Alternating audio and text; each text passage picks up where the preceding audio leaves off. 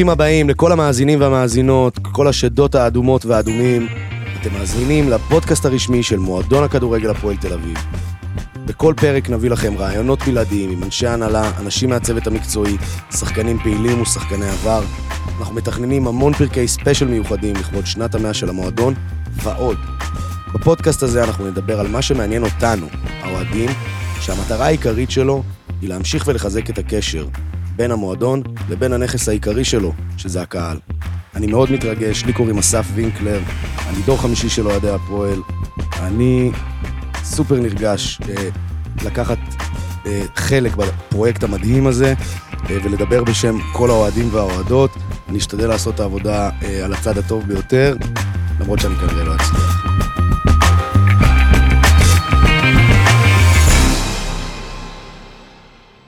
והיום הפרק הראשון, ואין איש מתאים יותר, לדעתי, להתחיל איתו את העונה הזאת מאשר מנהל מחלקת הכדורגל של המועדון, חן סול. חן, תודה שבאת, מה העניינים? תודה רבה, כיף להיות פה. אה, האמת שגם, האמת שגם לנו.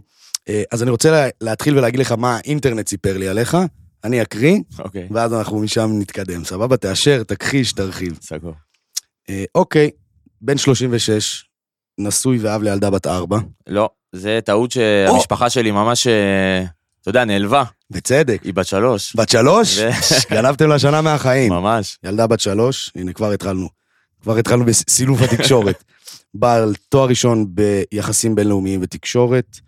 אה, כתוב שלאשתך אה, יש גן ילדים בתל אביב. כן, נכון? אשתי המוצלחת במשפחה. אשתך, obviously. אחד הגנים. אמביציוזי, מבריק, בעל ידע רחב וכישורים טכנולוגיים. זה לא דברים שאימא שלי אמרה עליי. ככה אתרי התקשורת הגדולים בארץ כותבים עליך. אין. והצד השני, חסר ניסיון, לא מכיר כל כך כדורגל בוגרים. אה, דיוויד בעצמו, דיוויד מינסברג, אחד הבעלים, הרעיף עליך מחמאות גם במסיבת עיתונאים ובכלל. אה, איש אמון של קלינגר, מערכת יחסים מאוד טובה עם בוקסה. מצד שני, מערכת אה, יחסים קרירה עם קובי רפואה. אני לא יודע, אני רק אומר את מה שאני קורא. אה, אתה נחשב המהפכן שהביא את הטכנולוגיות המתקדמות ביותר בעולם הכדורגל והספורט להפועל. אה, יש שמועות שאתה מטיס רחפנים מעל וולפסון ומנסה לנטר כל מיני שחקנים. אה, מנהל את מערך ה scouting של הפועל בשלושת השנים האחרונות, והיום קיבלת את ה title המפציץ, מנהל מחלקת הכדורגל של המועדון כולו. אז קודם כל, מזל טוב. תודה רבה. עד עכשיו, האינטרנט צודק, אה, בקווים כלליים, אה, כן, אבל אה, זה הרבה יותר מורכב ממה ש... אוקיי. לא, ניכ... לא ניכנס איתך לזה, אנחנו לא פה כדי למ- למצוא אה, אוקיי. רכילויות צהובות ולדעת זה. אני רק רוצה להגיד לך שהדבר הכי נורא שכתוב עליך באינטרנט, ואני פותח פה ריב רשמי, באתר ההתאחדות לכדורגל אתה עדיין רשום כאיש משק. וואו. לשיקולך, לטיפולך. אני לא יודע מה, מה, מה זה אומר, אבל קודם כל חשוב מאוד, איש משק, במיוחד האיש משק שלנו, מאוד חשוב. הכי חשוב. אני, אין לי... איפה שאני יכול לתרום, אם זה איש משק זה בסדר. אני חושב ש... אני לא יודע אם אני יכול לספר את זה, אבל uh, הייתה תקופה עם קלינגר, שהוא רצה אותי בספסל. Uh, זה היה בדיוק היה אחרי הגמר גביע, בפתיחה של העונה, שקלינגר היה מורחק לשישה משחקים. Uh, אני וסלים uh, נבחרנו להוביל את המועדון בששת המשחקים, שדרך אגב, סלים, יש לו אחוזי הצלחה בתור מאמן ראשי. מה זה, הוא. עומד על איזה 90 אחוז נדמה לי. הוא עבר את כולם, הוא באמת, הוא עבר את כולם, הוא המאמן- כן. הכי מוצלח של אחוזים של הפועל. קרלו אנצ'לוטי. אה, נראה לי בגלל בעיות בירוקרטיות, אה, שאני לא כל כך מכיר, אז אה, הייתי צריך להירשם בתור איש משק. כדי לשבת על הספסל, ואני בסדר עם זה, אין בעיה. איפה שאפשר לעזור. טוב, אז אני רוצה קצת לשמוע ממך. מי אתה? אני רוצה שבסוף הפרק הזה, כל האוהדים והאוהדות, ויש עשרות ומאות אלפי אוהדים ברחבי הארץ, ידעו מי אתה. שוט, מבחינתי זה... אני אכוון אותך בשאלות, אבל השיחה הזאת היא הכי חופשית, מעולה. הכי פתוחה, הכי זורמת. אני אה, רוצה שבאמת תרגיש בנוח והבמה שלך. סגור, אז קודם כל, אה, כיף מאוד להיות פה, תודה רבה שהזמנתם אותי. אה, 36, גבעתיים, אה, שמונה שנים בהפועל תל אביב, אה, הייתי, הגעתי מחו"ל אה, בגדול, הייתי במש... רוב שנות ה-20 שלי, ביליתי בצרפת, אנגליה וארצות הברית. אה, באיזשהו שלב בחו"ל, עבדתי במשרד החוץ, באבטחה. באיזשהו שלב רציתי באמת תמיד להתעסק בכדורגל ולחזור, אבל בארץ, ממה ששמעתי, הקורסים היו פחות, אה, פחות רציניים עכשיו. אמרתי, אם אני כבר בחו"ל, הזדמנות טובה ל- לראות מה עושים פה ולבוא עם הידע הזה. אז באמת הייתי נוסע... קורסים זה מה, זה קורס מאמנים? קורס מאמנים, קורס אני, אני בגדול רציתי להיות מאמן, אני עדיין חושב שאני מאמן, נפלא. שאני מאמן נפלא, הרבה יותר מהדברים האחרים שאני עושה. אוקיי. אנשים אחרים חשבו אחרת, יכול להיות שהם צדקו, אבל אה, לא אמרתי, לא, סתם, אני לא, אני לא מתכוון לרדת יותר ל- לא, לא, אוקיי. לדשא וכלום. כן, זהו, אה, מיצית? כן, מיציתי. הספסל, אה, ששת המשחקים עם סלים על הספסל. אני לא יכול להתעלות על סלים, אז אין לי מה- זה- אפילו. זה לגמרי. אז באמת הייתי נוסע מפריז ל- ללונדון. אני דובר צרפתית סבבה, אבל העדפתי לעשות את הקורס באנגלית, ואתה יודע איפה יותר טוב מאשר אה, מולדת הכדורגל, בטח. ללמוד מהם. אה, הייתי נוסע פעם בשבועיים שלוש, ברכבת שעתיים ממרכז פריז למרכז לונדון. אתה יודע, זה הדבר הכי הזוי בעולם מבחינתי. אה, עשיתי את הקורס, לא בלונדון, באחד העיירות או הכפרים ליד. עכשיו, דמיין לך סיטואציה, מגיע בחור מישראל, עם אנגלית שהיא טובה, אבל האנגלית באנגליה היא מאוד שונה. לא אנגלית בריטית. אני חייב לציין שכל הקורס הראשון, עשיתי שם שתי קורס מאמנים, הקורס הראשון לא הבנתי מילה ממה שאומרים לי, באמת, לא הבנתי מילה ממה שדיברו. המזל אוקיי. שמחלקים גם ספר, אז ככה הספר עזר יכולת לי קצת. ללמוד בבית. בדיוק, אה, האמת שהאנגלים אדירים, עזרו לי, יש איזה מישהו שקלט שאין לי מושג, אין לי מושג על מה מישהו מדובר. מהמשתתפים? כן, מישהו. מהחבר'ה של הקורס. אה, אז הוא באמת עזר לי ועשה לי ככה את ה- את המבחנים. גדול. אה, היה באמת אדיר, זה היה חוויה, משהו מטורף. עכשיו, זה לא שהרמה הייתה הרבה יותר גבוהה מהארץ, אבל בגלל שזה היה באנגליה, בגלל שזה היה באנגלית, אז אתה יודע, זה פשוט נראה... נראה אחרת. בדיוק, נראה הרבה יותר מרשים. בסוף הקורס השני, שהיה... מה לך- עושים בקורס מאמנים כזה? סתם באמת ברש... כאילו, זאת אומרת, מה- מה- מה הכלים שאתה- ש- שנותנים לך? קודם כל, אה, זה מאוד שונה מבארץ. אה, בארץ הדרך לתעודת פרו או תעודת WFA היא הרבה יותר קצרה. שם מי שיש לו לדוגמה, באמת? ממש, הקורס מדריכים פה, אתה פשוט נרשם, עושה שלושה ארבעה חודשים או חצי שנה עכשיו, עכשיו אני יודע שזה קצת השתנה, ואתה פשוט, יש לך תעודה של וופא. שם אתה צריך לעבור המון המון שלבים ולעבור המון המון, לעבוד בכדורגל ובקבוצות ילדים. הרבה יותר פרקטי, כאילו. אני אתן לך דוגמה, הייתי באיזו השתלמות שם, והיה בחור שהגיע מאחד המועדונים הגדולים בלונדון, והיה לו תעודת וופא שפה זה תעודת מדריך, זה ממש כאילו, אתה יודע, השלב, השלב הראשוני.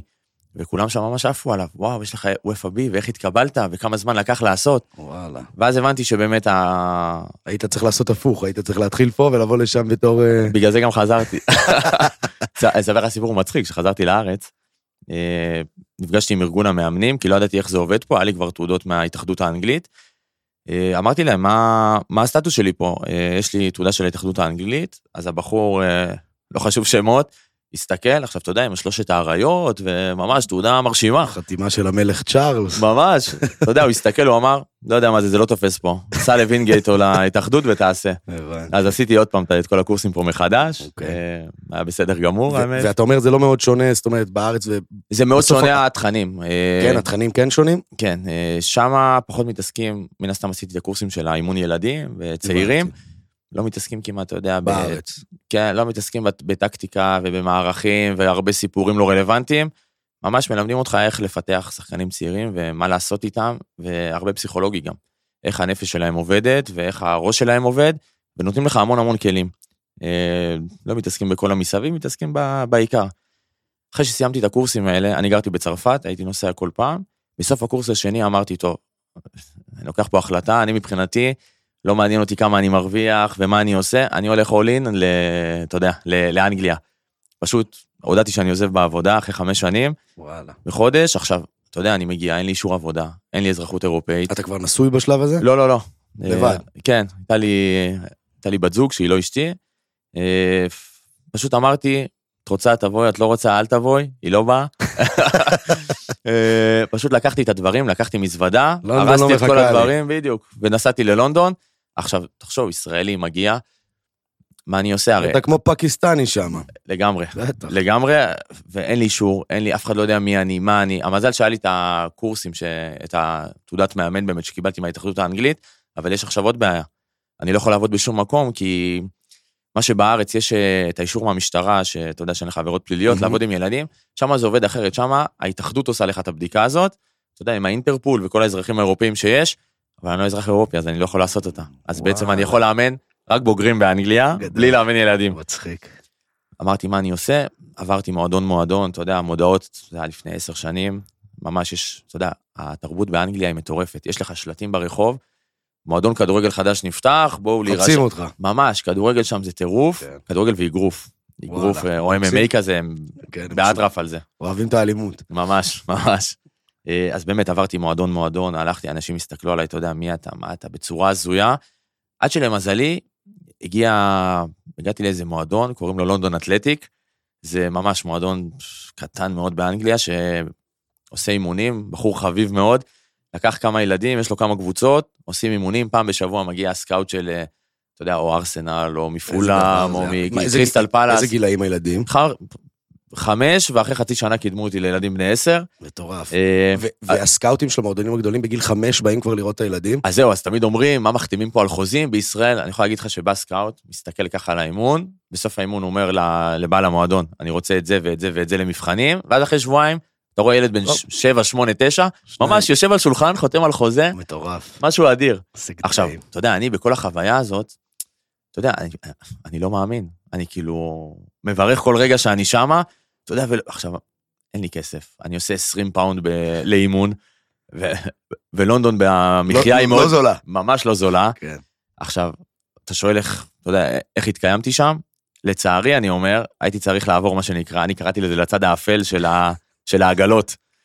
הייתי, אורייט. הייתי גר בדירה עם תשעה או עשרה אנשים, וואו, וואו. הייתי צריך להתקיים, אז זה הדרך שלי הייתה להתקיים, כדי לא לשלם שכר דירה ולתת את ה... אתה יודע, את העוד אקסטרה כמה שקלים האלה כדי להתקיים. כן. והם היו יודעים שבשעה ארבע, של- ארבע פעמים בשבוע, בשעה ארבע עד שבע, אני יוצא לאימון, הייתי ממש... היה לי, אתה יודע, אנגליה הם אה, ככה מכובדים, אז הייתי עם חליפה ועניבה? מוכר מוצרי קוסמטיקה ברחוב. הולך עם החליפה לאימון? לא, זהו, אז עשיתי את זה בפעם הראשונה, הסתכלו עליי מוזר במועדון, אמרתי, אוקיי, אני אחליף לפני. יורד, מחליף מהר לבגדי אימון, ו... ונוסע בטיוב. לאימון, ובעצם ככה. התנהלתי.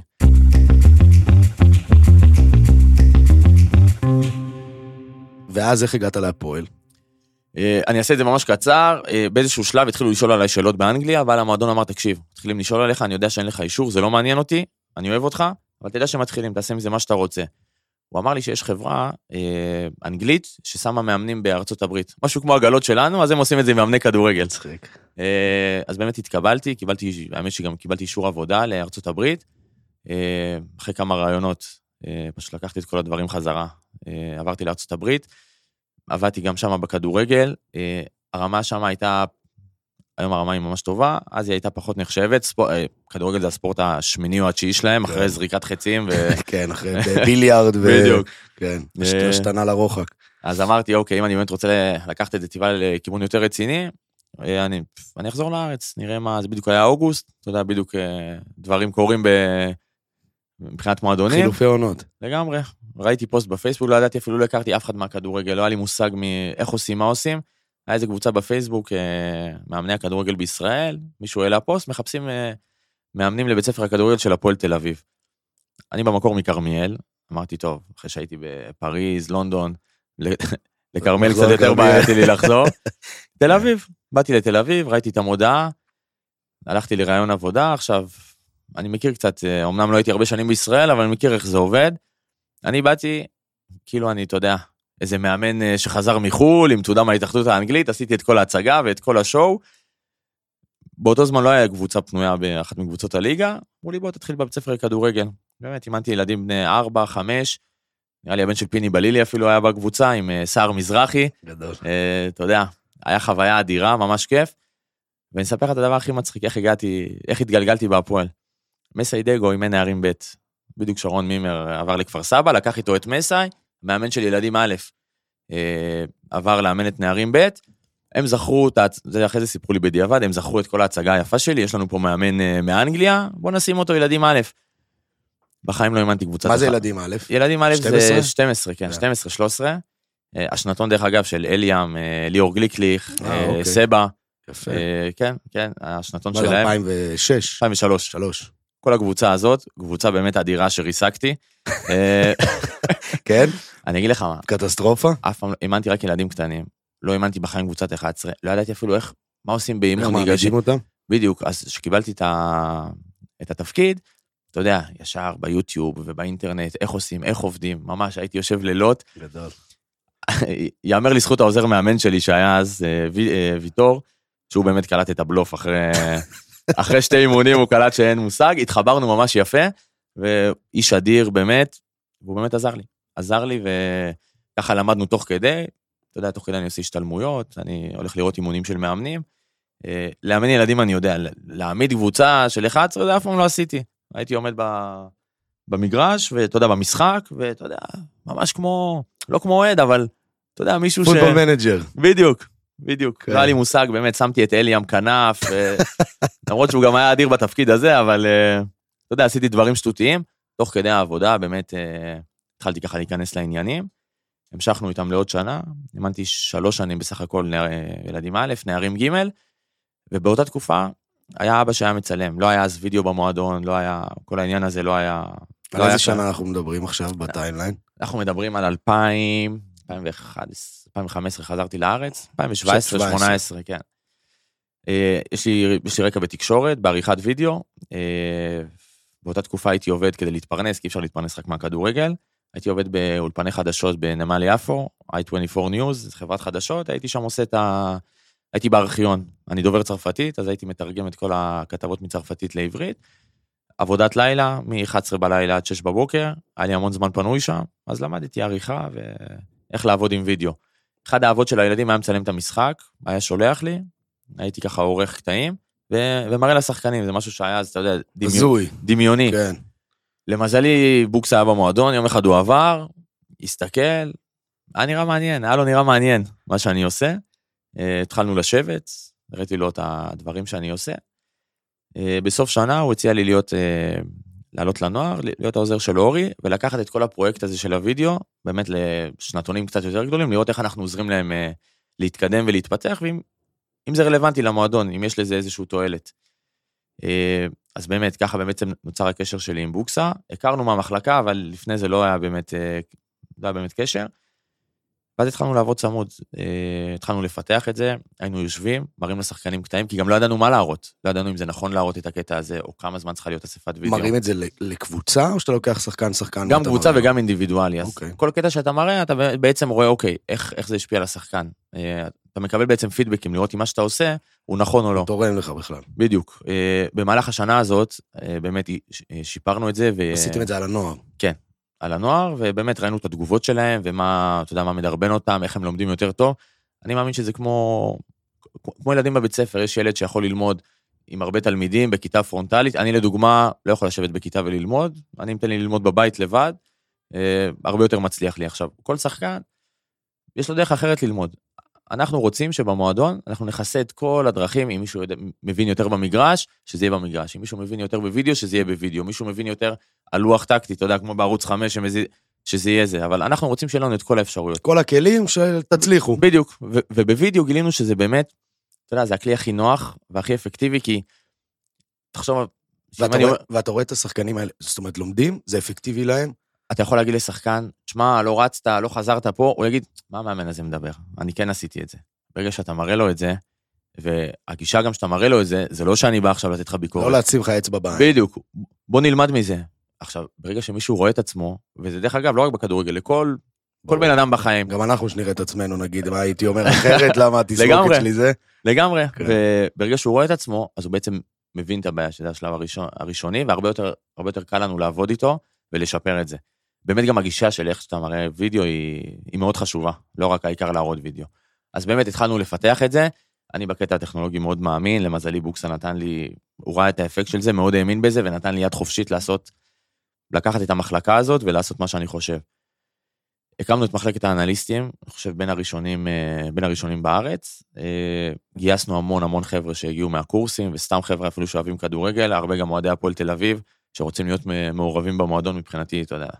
ברכה. זה הכי טוב, כן, ברכה, כי אני רואה אותם ממש כל יום במועדון, ושמישהו עושה... אכפת להם. בדיוק. כן. מישהו עושה את הסטאז', אז אם הוא אוהד המועדון, אז אתה יודע, הוא מרגיש הרבה יותר קשור, וגם, אה, כמו שאמרת, הרבה. יותר אכפת לו. כן, ברור. אז באמת, לקחתי אותם, כל שנה היינו מגייסים אה, סטאג'רים חדשים, אני הייתי יושב איתם חודשיים, שלוש, מלמד אותם איך אנחנו עובדים, מה אנחנו עובדים. על הדרך הבאנו כל מיני טכנולוגיות חדשות, כמו רישתנו את. את המגרשים במצלמות. אה, אחד הדברים שהכי מזוהים איתי כנראה, מסתבר, זה הרחפנים. סיפור מצחיק, יש לי דוד שעושה כל מיני טיולי ג'יפים כאלה, זה היה לו רחפן, הוא היה מראה לי. אמרתי, בואנה, בוא... תעמיד לי אחד כזה בדיוק, בוא נראה, אולי רואים טוב. עכשיו, זה לא שהמצאתי את זה, כן, ראיתי את זה באיזשהו מקום בעולם, ובדיוק נקלע לדרכי רחפן, אמרתי, בוא ננסה. באמת, עשינו איזשהו טסט, אז זה במועדון... טירוף? היה טירוף, משהו באמת, כן. שלא היה לפני. אתה יכול לעקוב אה, אחרי כל אחד פתאום, זה זווית אחרת לגמרי של כל המשחק. היינו מצלמים אימונים, משחקים, אתה יודע, מהרחפן זה נראה, אתה יודע, זה היה נראה ממש טוב עכשיו. הצד המקצועי ברור. הרבה יותר חשוב גם, ואי אפשר לתת לזה כאילו פחות משקל, שדברים יראו טוב. אם אתה מראה לשחקנים בהפועל תל אביב משהו שהוא נראה כמו ביירן מינכן, אין מה לעשות, שחקנים גם לוקחים את זה באותה צורה, בדיוק. כן. אה, אז באמת, ברגע שראינו כמה צילומים מהרחפן, אתה יודע, נכנסנו לטירוף, קניתי רחפן, התחלנו לעבוד עם זה במחלקת נוער. היה מאמן, קלינגר, הוא רצה, הוא גם עף על הדברים האלה של הרחפנים, הוא רצה איזשהו אימון ספציפי, אתה חייב לעשות לי אותו עם הרחפן. אמרתי לו, תשמע, ניר, יש לנו פה רחפן לא של צה"ל, זה רחפן, אה, אתה יודע... צילומים. כן, צילומים קטנים. עכשיו, היה רוחות, היה, הוא אומר לי, שקלינגר רוצה משהו, אי אפשר להגיד לו לא. הוא אומר לי, לא מעניין אותי. אתה יודע, אמרתי, טוב, אני כבר טייס מנוסה, הייתי כבר איזה שנה וחצי, אני, אני אסתדר. הרחפן סיים את דרכו. אתה יודע, יש מאחורי וולפסון, יש את הבניינים של, אה, של השכונה שם. הרחפן כמובן אחרי... זה שכן קיבל את זה במתנה בתוך המרפסת. אחרי שתי דקות הרחפן כבר ניסיתי להחזיר אותו ואני רץ והשחקנים רואים אותי רץ במגרש, מהר לקחתי את האוטו, נסעתי לשכונה. עכשיו אני, אני מסתובב בשכונה, ש... אני שואל אנשים, תגידו, אתם ראיתם פה רחפן? עכשיו אין להם מושג, הם אומרים לי, היה פה איזה מסוק באמת שעבר, לא הבנו. עליתי לאנשים לבתים, סלים בית, אתה יודע, הבאתי את כל המועדון איתי לחפש את כל הצוות. נמצא הרחפן? לא, הרחפן לא נמצא. עד היום לא נמצא. לא, לא. אם מישהו מצא רחפן בוולפסון, נא להחזיר למי, למי, לך ישר? למועדון, כן. יכול לבוא למשרדי המועדון. גם אפשר להחזיר. אה, וזהו, אז באמת אחרי, אחרי השנה בנוער, בוקסה, בוקסה חשב שאני מתאים לבוגרים, אה, בדיוק האנליסט עזב שם. אה, אני יכול לעצור אותך רגע פה? בטח. אנליסט, אנחנו שומעים את זה. אני אוהד הפשוט, בסדר? אנליסט, אז הסברת לי קצת וידאו. מה עושה אנליסט? מה התפקיד שלו? אה, אנליסט זה רק וידאו, עושים דברים נוספים, יש לזה... יש המון סוג אנליסט. מרגיש לי שזה כמו, איזה שם קוד כזה שאוהבים להגיד, ולא כן. בדיוק ברור מה הוא עושה. אז uh, היום זה המון, זה הרבה יותר נפוץ בעולם. יש היום המון גם סוגים של אנליסטים. יש פרפורמנס uh, אנליסט, שזה אנליסט שמנתח ביצועים.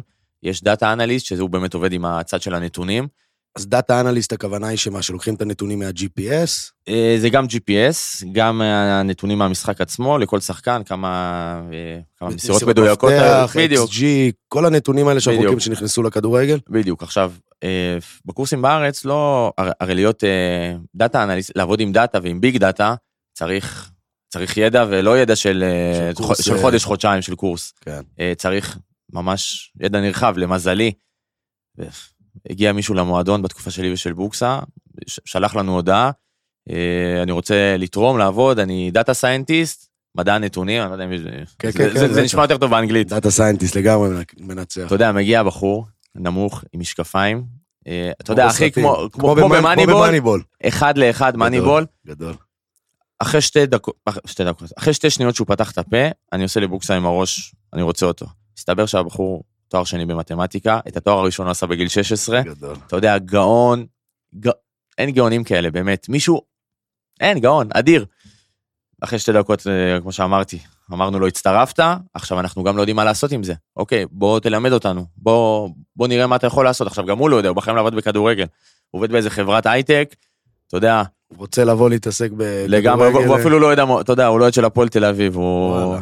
אז באמת, חיברתי אותו, או חיברנו אותו לכמה אנשים שעוסקים בזה. אני ועובדים צמוד, אנחנו לומדים מה לעשות. עד היום הוא חלק מהמועדון? הוא כבר שנה וחצי במועדון, אני, אני לא זז בלעדיו, הוא, הוא עוזר לנו המון, הוא בעצם הקים לנו את כל המחלקת scouting בקטע של ה data. אה, הוא עושה דברים אדירים שאנחנו כל הזמן מתקדמים ו, ומשכללים. אה, אחרי שבעצם הקמנו את הקטע של האנליסטים, שזה בעיקר וידאו, איך לעבוד עם וידאו, והייתי מאוד אה, רגוע, ועבדנו כבר בצורה שוטפת, והכל היה מאוד מקצועי. כבר סימנת את זה, ידעת שאתה טוב בגזרה הזאת. לגמרי. הפרויקט הבא היה להקים מחלקת scouting שלא הייתה במועדון. ואתה צריך להבין, אני הגעתי לבוגרים, היה שולחן עם עט, אמרו לי, זה, זה, זה מחלקת האנליזה וה scouting של המועדון, שולחן עם עט. אז באמת, מבחינתי זה היה גם מצד אחד, אה, מצד אחד קשה, מצד שני כן, כיף של בוא... צריך לקנות מחשב, מסך, עכברים, דברים כאלה. להביא, כן. אה, ומצד שני זה כיף, אני יכול לעשות באמת מה, מה שאני רוצה, ומקווה שבאמת אה, יזרמו איתי. אז זרמו איתי, המאמן הראשון שהתחלתי איתו זה קלינגר, שבהתחלה, אתה יודע, הוא גם לא יודע איך לאכול אותי כל כך, וככה היה ספקן. אחרי כמה כן, חודשים, זה ללמד אה, All Dog New Tricks. ממש, ממש, ויאמר לזכותו שאחרי כמה חודשים, זה ממש לא היה קל, קלינגר הוא כן. לא בחור קל, אבל הוא דוחף אותך לקצה. הוא... אני חשבתי, אני אגיד לך מה, ואני יכול לפתוח את זה, אני באתי גם קצת אה, בפוזה של אוקיי, יש פה מאמן מהדור הישן, עכשיו, אה, הוא, לא- הוא לא יבין מה שאני מדבר. עכשיו, אני באתי אליו בזלזול. לא בזלזול, אבל אתה יודע, קצת... זה לא מ- אותה שפה. בדיוק, כאילו, לא כן, אותה שפה, כן. הוא הבהיר לי מאוד, והוא צדק, אתה יודע, שלי אין מושג באמת בכדורגל, ועם כל הכבוד למה שעשינו בנוער, יש פה משהו שהוא אחר. אפשר להתווכח על, אתה יודע, טוב, לא טוב, מצליח, לא מצליח. הוא פשוט, הוא עשה אותנו יותר, הוא דוחף אותך לקצה וגורם לך לעבוד 24-7, ואתה יודע, להיות, להיות הכי מקצוען בעולם, ותמיד לפקפק במה שאתה עושה ולבדוק עוד דרכים, ולמזלי, באיזשהו שלב, היינו צוות ממש, אה, אני הוא וסלים, אתה יודע, ממש התחברנו שלושתנו, אה, ולמזלי הוא זרם על כל הדברים, ופתאום נהיו אספות וידאו, ונהיה רחפנים באימון, ונהיה מאוד מאוד מקצועי, אה, דבר שמבחינתי היה, היה אדיר. ובאיזשהו שלב, אחרי זה קובי הגיע, גם אה, עבדנו עם וידאו, אבל הרגשתי שהמחלקת וידאו היא בסדר גמור, האנליסטים של מחלקת נוער עזרו לי. אמרתי, אוקיי, בוא, בוא נרים את זה שלב אחד יותר level. קדימה, מחלקת scouting. אנחנו לא יכולים יותר אה, לעבוד, אה, אתה יודע, על תחושות. ח, חייב איזושהי דרך, דרך רצינית. כשאתה אומר נעבוד על תחושות, זה מה? זה תחושות וסוכנים? זה סוכנים, זה, אתה יודע, אינסטאט שכולם מכירים, אבל...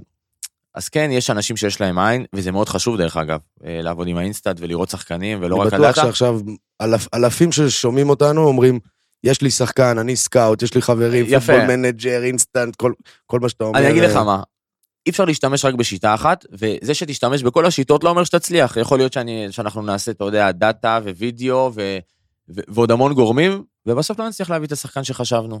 זה בסדר גמור. אבל לא אני רוצה... נצליח להביא אותו. ב- לא, הוא... או שנביא אותו, אבל הוא לא יהיה מה בדיוק. שחשבנו. נביא אותו והוא לא יהיה מה שחשבנו, שזה בסדר. מה, הדינמיקה, שפה, הסתגלות לארץ זרה? מה מה אתה. חושב שהקשיים ב... אז אנחנו מנסים קודם כל להגדיל את האחוזים, אה, לפגוע.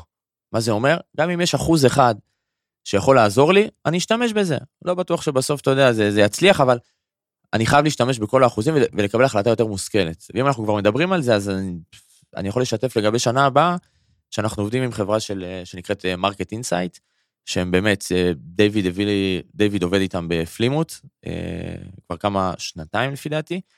אה, נראה לי שאפשר להגיד להם מזל טוב, לא? אפשר בהחלט להגיד להם מזל טוב. לקחו אליפות, עלו לליגה השנייה. עלו לליגה השנייה. עלו Championship אתמול. אני רוצה לקחת אותך אחורה, אנחנו תכף גם נגיע לבעלות כן. החדשה ונדבר. אתה אומר מחלקת scouting, איך זה נראה? הרי מנצ'סטר יונייטד או ריאל, יש להם נציגים בכל העולם, אה, ארסנל וצ'לסי באות לראות ילדים בני חמש ומחתימים אותם. אנחנו פה, ב Middle East הקטן שלנו.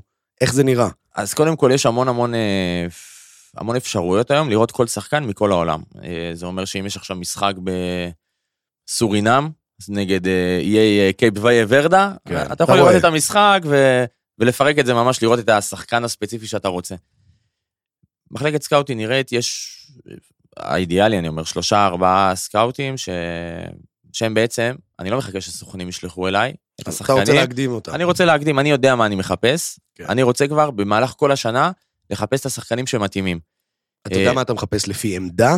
לפי, זאת אומרת- זאת אומרת, עמדות זה זה זה הדבר הראשון? כן, לפי עמדה, לפי השיטת משחק שאנחנו רוצים, לפי אה, הערכים שהמועדון מאמין בהם שרוצים לשחק, לפי העקרונות של המשחק. אוקיי. אני רוצה להגיע לשחקנים האלה כבר לפני. שאני אהיה בקיץ, וכבר אני אדע את מי אני רוצה, מה אני רוצה, להכין לי אופציות, כמה אופציות במקרה שהראשון, אתה יודע, לא יצלח. ברור. תוכנית אה, ב' וג'. יפה, אז יש את הדאטה סיינטיסט, שבעצם יש, אתה יודע, אלפי שחקנים חופשיים בעולם, או אלפי שחקנים פוטנציאליים בעולם. רק בארץ אה, נכנסתי לפני ש... כהכנה לרעיון נכנסתי, ראיתי את שוק השחקנים החופשיים בארץ. רשימה של איזה 150 שחקנים, וזה עוד ליגה ראשונה. כן. מסיימים חוזה, זה זה- לגמרי. זה אינסופי. אנחנו צריכים לפלטר את זה בעצם. אנחנו לא יכולים לראות, גם אם יהיה לי פה 100 סקאוטים, אני לא יכול לראות את כולם, זה גם לא חכם יהיה לראות את כולם. אני צריך את הדאטה סיינטי שלי, שהוא יעשה לי איזשהו פילטור. אוקיי, אה, יש פרופיל מסוים שאנחנו רוצים לדוגמה לחלוץ, למגן ימיני, אז תפלטר לי לפי הסוג מגן ימיני שאני רוצה. מה אה, האחוז המקצועי, ומה האחוז, אם אתה יכול לשים את זה באחוזים, האישיותי, בתוך הפרופיל הזה שאתה מדבר עליו? אז לי באופן אישי, האישיותי, יותר חשוב לי מה, מהמקצועי. מהסיבה, אני יכול להביא את השחקן, אתה יודע, הכי טוב והכי מוכשר. אם באופי שלו, וזה אנחנו, זה כבר אנחנו נכנסים לעבודה שלי בביטחון, שאני, שזה מה שהייתי עושה פלוס מינוס, או הייתי מעורב באיזשהו... יודע לזהות את המוטיבים הפסיכולוגיים. כן, אז אני פשוט... גם בעגלות עושים את זה. אגב. כן, לגמרי, לגמרי. אה, נכון, נכון, להריח את נכון. הבן אדם, לראות נכון, אם יש לי- מולך לקוחה אה, פוטנציאלית. לקרוא את הבן אדם, אם זה לקוחה פוטנציאלית, או אם זה מישהו שרוצה לפוצץ מטוס אה, של אל על באוויר, כן, אתה צריך לראות את הדברים האלה. אוקיי. הפרופיל מאוד חשוב לי. אתה יודע, יש איזה פרופיל מסוים שאנחנו מחפשים ורוצים. סתם דוגמה, שחקן שעבר, אתה יודע, המון קבוצות, וכל חצי שנה עובר קבוצה, הוא יכול להיות הכי מוכשר בעולם. אנחנו, אנחנו, מדינת ישראל היא לא מדינה קלה, במיוחד לא ל... אתה יודע, חבר'ה שלהם, אנחנו מדברים זר- אנחנו מדברים על זרים עכשיו? כן, אם אנחנו מדברים על זרים, אוקיי. זה לא מדינה, אנחנו מדינה מאוד שונה. אה, קשה להתאקלם פה. לגמרי, לטוב ולרע. דרך אגב, יש מדינות שהרבה יותר קל, אה, מדינות שזרים באים מהם, שהרבה יותר קל להם להתאקלם, יש מדינות שהרבה יותר קשה להתאקלם. אז אנחנו עושים את המחקר הזה שלנו. אה, למזלי, גם בשנתיים האחרונות הבנו שבמועדון צריך להיות תפקיד של מישהו ש... אפשר לקרוא לזה אחראי זרים, איש ש- קשר, אה, לגמרי. מנהל קבוצה אבל היה פעם עושה את זה, לפחות ממה שאני מכיר. אה, היה מנהל קבוצה, איתו נכון. היית מדבר, הוא היה דואג לך לדירה, היה דואג לך לרכב. נכון, אבל אבל מסדר לך את הדברים. מסכים איתך לגמרי, מנהל קבוצה יש לו המון המון דברים. אל תשכח שכל זר מגיעים גם אה, משפחות לפעמים, ברור. ילדים, המנהל קבוצה כן, הוא אחד. לא, לגמרי. אנחנו. צריכים מישהו שיהיה רק על הזרים. אני רוצה שכל זר שיגיע, ירגיש שהוא הגיע, יהיה לו אמא ואבא. יהיה לו אמא ואבא, ויותר מזה, אני רוצה שהוא ירגיש שהוא הגיע למועדון ענק. מה זה מועדון ענק? שהוא בא, והוא לא צריך לדאוג לכלום, הכל כבר מוכן לו, אנחנו חושבים על המשפחה שלו. כל, על כל, הגן של הבן, של הזה. כל זר שבא, עם גן הסתדרנו, אשתי כבר הכנתי אותה, שלא תמלא את כל המקום, שאם אני אצטרך אז אה, הבנתי. תשאירי איזה שתיים אה, על לגמרי. הספסל שם. לגמרי, שתי אקסטרות. גדול. אה, אני רוצה שהוא יגיע והכל יהיה מוכן, אני יודע, אני יודע על המשפחה שלו, את השמות של הילדים, ואני אקח אותך לצד השני. הוא גם יודע לאיפה הוא בא, הוא יודע מה זה הפועל תל אביב, מה זה המועדון, מה זה הפטיש והמגל, מה המועדון הזה מייצג, למה אנחנו, ברמה של למה המועדון בצבע אדום, מה מסמל האדום בסמל ובתרבות של הפועל תל אביב, על איזה ערכים. יכול להגיד לך אפילו שאת הגרפיטי בחוף יפו, חוף יפו זה? אה, הגרפיטי הזה בחוף, יש, אה, כן, היום- היום זה, כן, במנטרי שם. אפילו עד לדקויות האלה, וגם הוא יודע למה זה... בשבועות האחרונים אה, אפשר לעשות כבר סיור. החבר'ה החבר'ה עובדים שעות נוספות. אפילו הוא יודע למה זה שינינו מ-1927 ל-1923, ברמה הזאת. כי זה מאוד חשוב, אנחנו רוצים לייצר, ועוד פעם, אנחנו קצת נוגעים, אולי נדבר על זה בהמשך, בחזון כן. לשנה הבאה, כן. אנחנו רוצים לייצר פה זהות, ואני רוצה שכל שחקן שיגיע, הוא ידע ויבין לאיפה הוא בא ומה הוא מייצג, כי יהיה לו הרבה, יהיה לו הרבה יותר קל להתחבר למועדון. זה נשמע מדהים, באמת, אני אומר את זה ואני מתרגש ויש לי צמרמורות.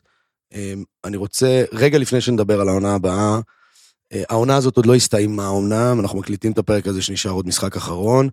אמ, יום שבת אה, האחרון הבטחנו מעשית ההישארות בליגה, בדרך אה, הכי הפועל שיכולה להיות. אה, יש שמועה, אני לא יודע אם אתה שמעת, ששער 2 ו-7 נשפו ושער 5 שאף, ובגלל זה הכדור של בן שבת נכנס ככה לשער. יש שמועה שכולם עשו את זה בבת אחת ופשוט גלגלנו את הכדור פנימה. אני אגיד לך מה, אני שלוש שנים בבוגרים, לא פספסתי אף משחק, אה, אני תמיד יושב למעלה, חוץ מהחצי שנה הזאת שהייתי על הספסל, אני יושב תמיד למעלה. אני רוצה להיות מנותק מה, אתה יודע, מהרגש ומהאווירה, ולהסתכל על המשחק בצורה, בצורה רגועה ושקולה, כי אני צריך לעזור לקבוצה, אני עכשיו מדבר על התפקיד שלי בתור אנליסט. ברור. אה, אני צריך להסתכל בצורה קרה, לא לערבב את הרגשות, כי, וזה מאוד קשה, כי הקהל באמת, אני לא צריך להגיד את זה. קהל. הצגה, אני מנסה, אתה יודע, להיות ממוקד, משחקים יש לי גם בדרך כלל או אוזניות או אטמים, כי אני רוצה ראש נקי. אני יכול להגיד לך שבשלוש שנים, אני מדבר איתך על גמר גביע ודרבים והמון משחקים אה, חשובים, אה, אני בחיים לא הרגשתי, ואני חושב שהיה משהו מיוחד מאוד, משהו חריג, משהו מאוד חריג היה במשחק האחרון, ואני אשתף פה, מקווה שארז לא יכעס עליי, אה, אני במחצית, הייתי במצב מאוד בעייתי. אני הייתי במצב קשה. אני מודה, אני הייתי במצב קשה. כן, אתה לא- לא- לא היחיד. אם אני אגיד את זה בעדינות, חשבתי שאנחנו בבעיה... קשה. שהיא בעיה...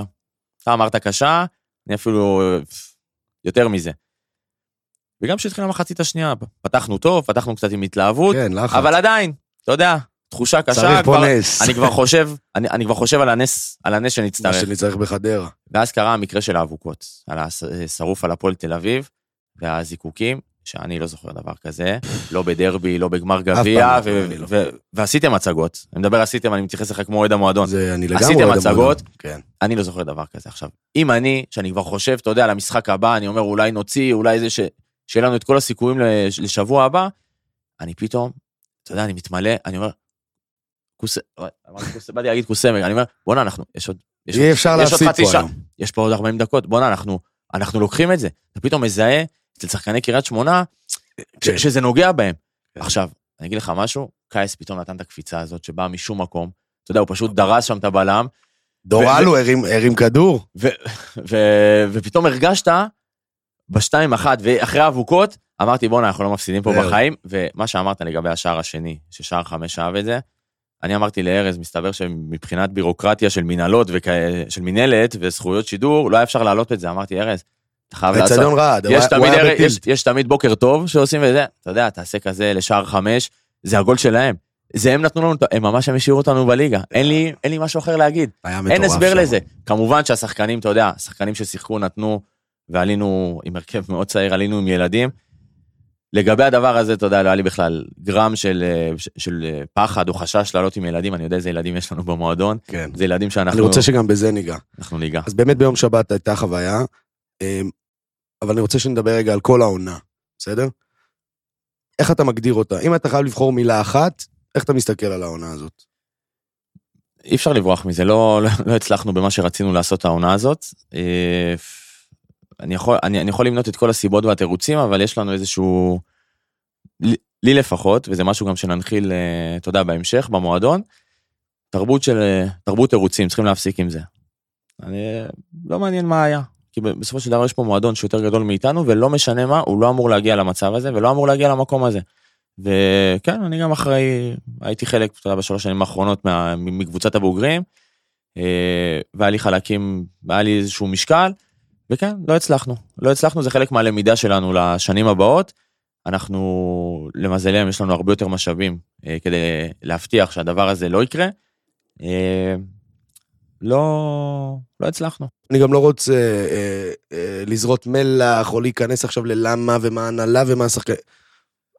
סתם עניין אותי לדעת מה התחושה מבפנים, אתה יודע, אנחנו כקהל יכולים להגיד, אה, אתה יודע, אנחנו באים, שבוע, week in, week out, באים, רואים, היו רגעים קשים לצפייה, היו רגעים אה, פחות נעימים.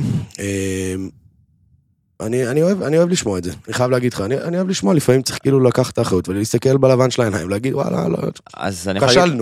אני יכול להגיד לך מבחינת התחושות שהיה מאוד קשה. באמת, היה מאוד קשה השנה, השנה הזאת הרגישה לי כמו, כמו עשר שנים. זה כאילו זה לא נגמר. כן, וזה לא כאלה- נגמר, וזה לא כאלה נגמר. היה. ויש פתאום, אתה יודע, אה, חילופי בעלות. והמנהל המקצועי שמבחינתי, אתה יודע, הוא היה, הוא היה הכל, הולך הביתה, וסלובו, אה, שגם עזב את המועדון. השאיר אותנו בליגה. כן, כן. אה, יש לו- יש קרדיט. אתה יודע שהוא באמת בחור מדהים, אה, באמת, בחור מדהים. יש תחושה שהכל לא התחבר, כאילו, שום דבר לא, כאילו כל... כל מה שעשינו, אתה יודע, כל מה שעשינו, אפילו אם זה בדברים הקטנים, לא רק בדברים הגדולים. כי לא הכל הלך הפוך. הכל הלך הפוך, כמו מה, מה זה הדברים הקטנים? הכל הלך הפוך. סתם, אתה רוצה עכשיו אה, מלון, פתאום אין מקומות במלון הספציפי שרצית. כזה, עד הרמה הזאת. כן, אתה מזמין את האוטובוס והוא תקוע, ב... ממש, אתה יודע, הדברים הקטנים. עכשיו, אנחנו מתייחסים ל- לדברים קטנים כגדולים, כאילו, אנחנו רוצים להיות האנשים הכי מקצוענים בעולם, ואנחנו לא רוצים, ש... אנחנו רוצים שהשחקנים יראו, ובכלל כל הצוות יצטרך להיות ברמה הכי גבוהה, ואפס תקלות. עכשיו, ברור שיש תקלות והכל, בלת"מים, כן. אבל אם יש הרבה תקלות, זה כבר, זה משפיע. זה משפיע, ואתה יודע, יש הסבר, ואנחנו, אחרי כל שנה, וזו לא השנה הראשונה שנעשה את זה, אחרי כל שנה אנחנו בודקים את עצמנו. אנחנו מנסים ללמוד מהמקרים, אם שחקן זר לא הצליח או לא התאקלם, אוקיי, בוא נסתכל רגע למה הוא לא התאקלם, ומה יכולנו לעשות יותר טוב. אם, אה, לא יודע מה, איזה משהו לא עבד בדרך, לאו דווקא בצד המקצועי, גם בצד המסביב. בוא נראה איך אנחנו יכולים לשפר את הדברים, זה מבחינת הדירות לשחקנים, או הרכבים שהם קיבלו, או לא יודע, אולי הש- השעת הגעה שהיינו שמים למשחקים, לא... ממש, יושבים כולם, כל הפרמטרים, הופכים את כל האבנים. בדיוק, כדי באמת ללמוד מזה ולהשתפר. טוב, אנחנו פסע מלהתקדם אה, קדימה לעונה הבאה והמרגשת. אה, חיים סילבס, עמד במטרה שלו, לגמרי. יהיה איתנו בעונה הבאה, לא יהיה איתנו בעונה הבאה, אתה מבסוט סך הכל מהתפקוד שלו, אתה חושב שהוא עשה עבודה טובה? קודם כל חיים בא בתקופה, בתקופה מאוד בעייתית, הקבוצה, ודרך אגב, לא רק הקבוצה, תמיד מדברים על השחקנים, גם הצוות היה במצב קשה, אתה יודע, לקבל 6-0, ואתה חלק מהצוות הזה, זה היה, זה היה מכה שבאמת, זה היה כמו, אתה יודע, הרגשנו כמו, להבדיל אלף אלפי הבדלות, היינו באיזשהו פוסט-טראומה, באיזו טראומה כזאת ש... היה ממש קשה, ממש קשה לקבל את המכה הזאת, וחיים הגיע בסיטואציה הזאת, ותחשוב שבא מאמן וצריך להוציא אותנו מה, מהסיטואציה מהבוץ. הזאת.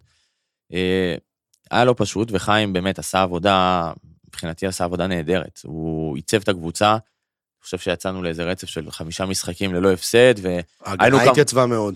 קבוצה שספגה הכי הרבה בליגה, או הש... ה- שנייה. השנייה, היה את ביתר עם כל ההתחלה שלהם. מהמם. אה, ופתאום אנחנו לא סופגים, זה דבר שלא היינו רגילים. אה, הוא באמת עיצב את ההגנה, ופתאום, אוקיי, להגיד לך אם כדורגל גדול לא היה, לא ציפינו לכדורגל גדול, רצינו רק באמת להישאר בליגה כדי לסיים את העונה הזאת בצורה הכי סבירה והכי נורמלית שאפשר. היא לא נגמרה בצורה נורמלית. כן, אין נורמלי פה. לא, אין, אין ולא יהיה נורמלים בחרת כנראה במועדון הזה. נורמליים, לא בחרנו בחיים נורמליים, בחרנו באח הפועל תל אביב. זה איזה סלוגן שרץ שנים עם המועדון. אני, אתה יודע, אני לא גדלתי בתור אוהד הפועל תל אביב. כן, אתה מכרמיאל. אני מכרמיאל, יש לנו בתור- קבוצה אחת בכרמיאל, אתה יודע, המשפחה שלי אוהדי מכבי חיפה, וגם אני בתור ילד אה, מכבי חיפה, אבל יש משהו מיוחד במועדון הזה, ש... שאתה בתוכו, שאתה יודע, כאילו, יש את התחושה הזאת, אני לא יודע אם, שכולם נגד, לא כולם נגדך, אבל אתה, אתה נגד כל העולם. ואתה יודע, הערכים שאתם מייצגים, ופתאום להיות חלק מזה, מבחוץ זה נראה אחרת, אבל כשאתה בתוך המועדון, כן. זה פשוט שואב אותך, ואתה יודע, המון מהמאמנים והמון מהאנשים, לא סתם הם נשארים פה שנים. לא סתם המחלקת נוער לא מחליפה הרבה מאמנים, והילדים במחלקת נוער לא רוצים לעזוב, וגם בבוגרים, חילופים לא, אתה יודע, בתפקידים מסביב לא מתחלפים. זה, זה, זה גאווה להיות חלק מהדבר הזה, הגדול הזה, וגם זה שואב אותך פנימה, ואתה, קשה מאוד להתנתק, וקשה מאוד לוותר על הדבר הזה.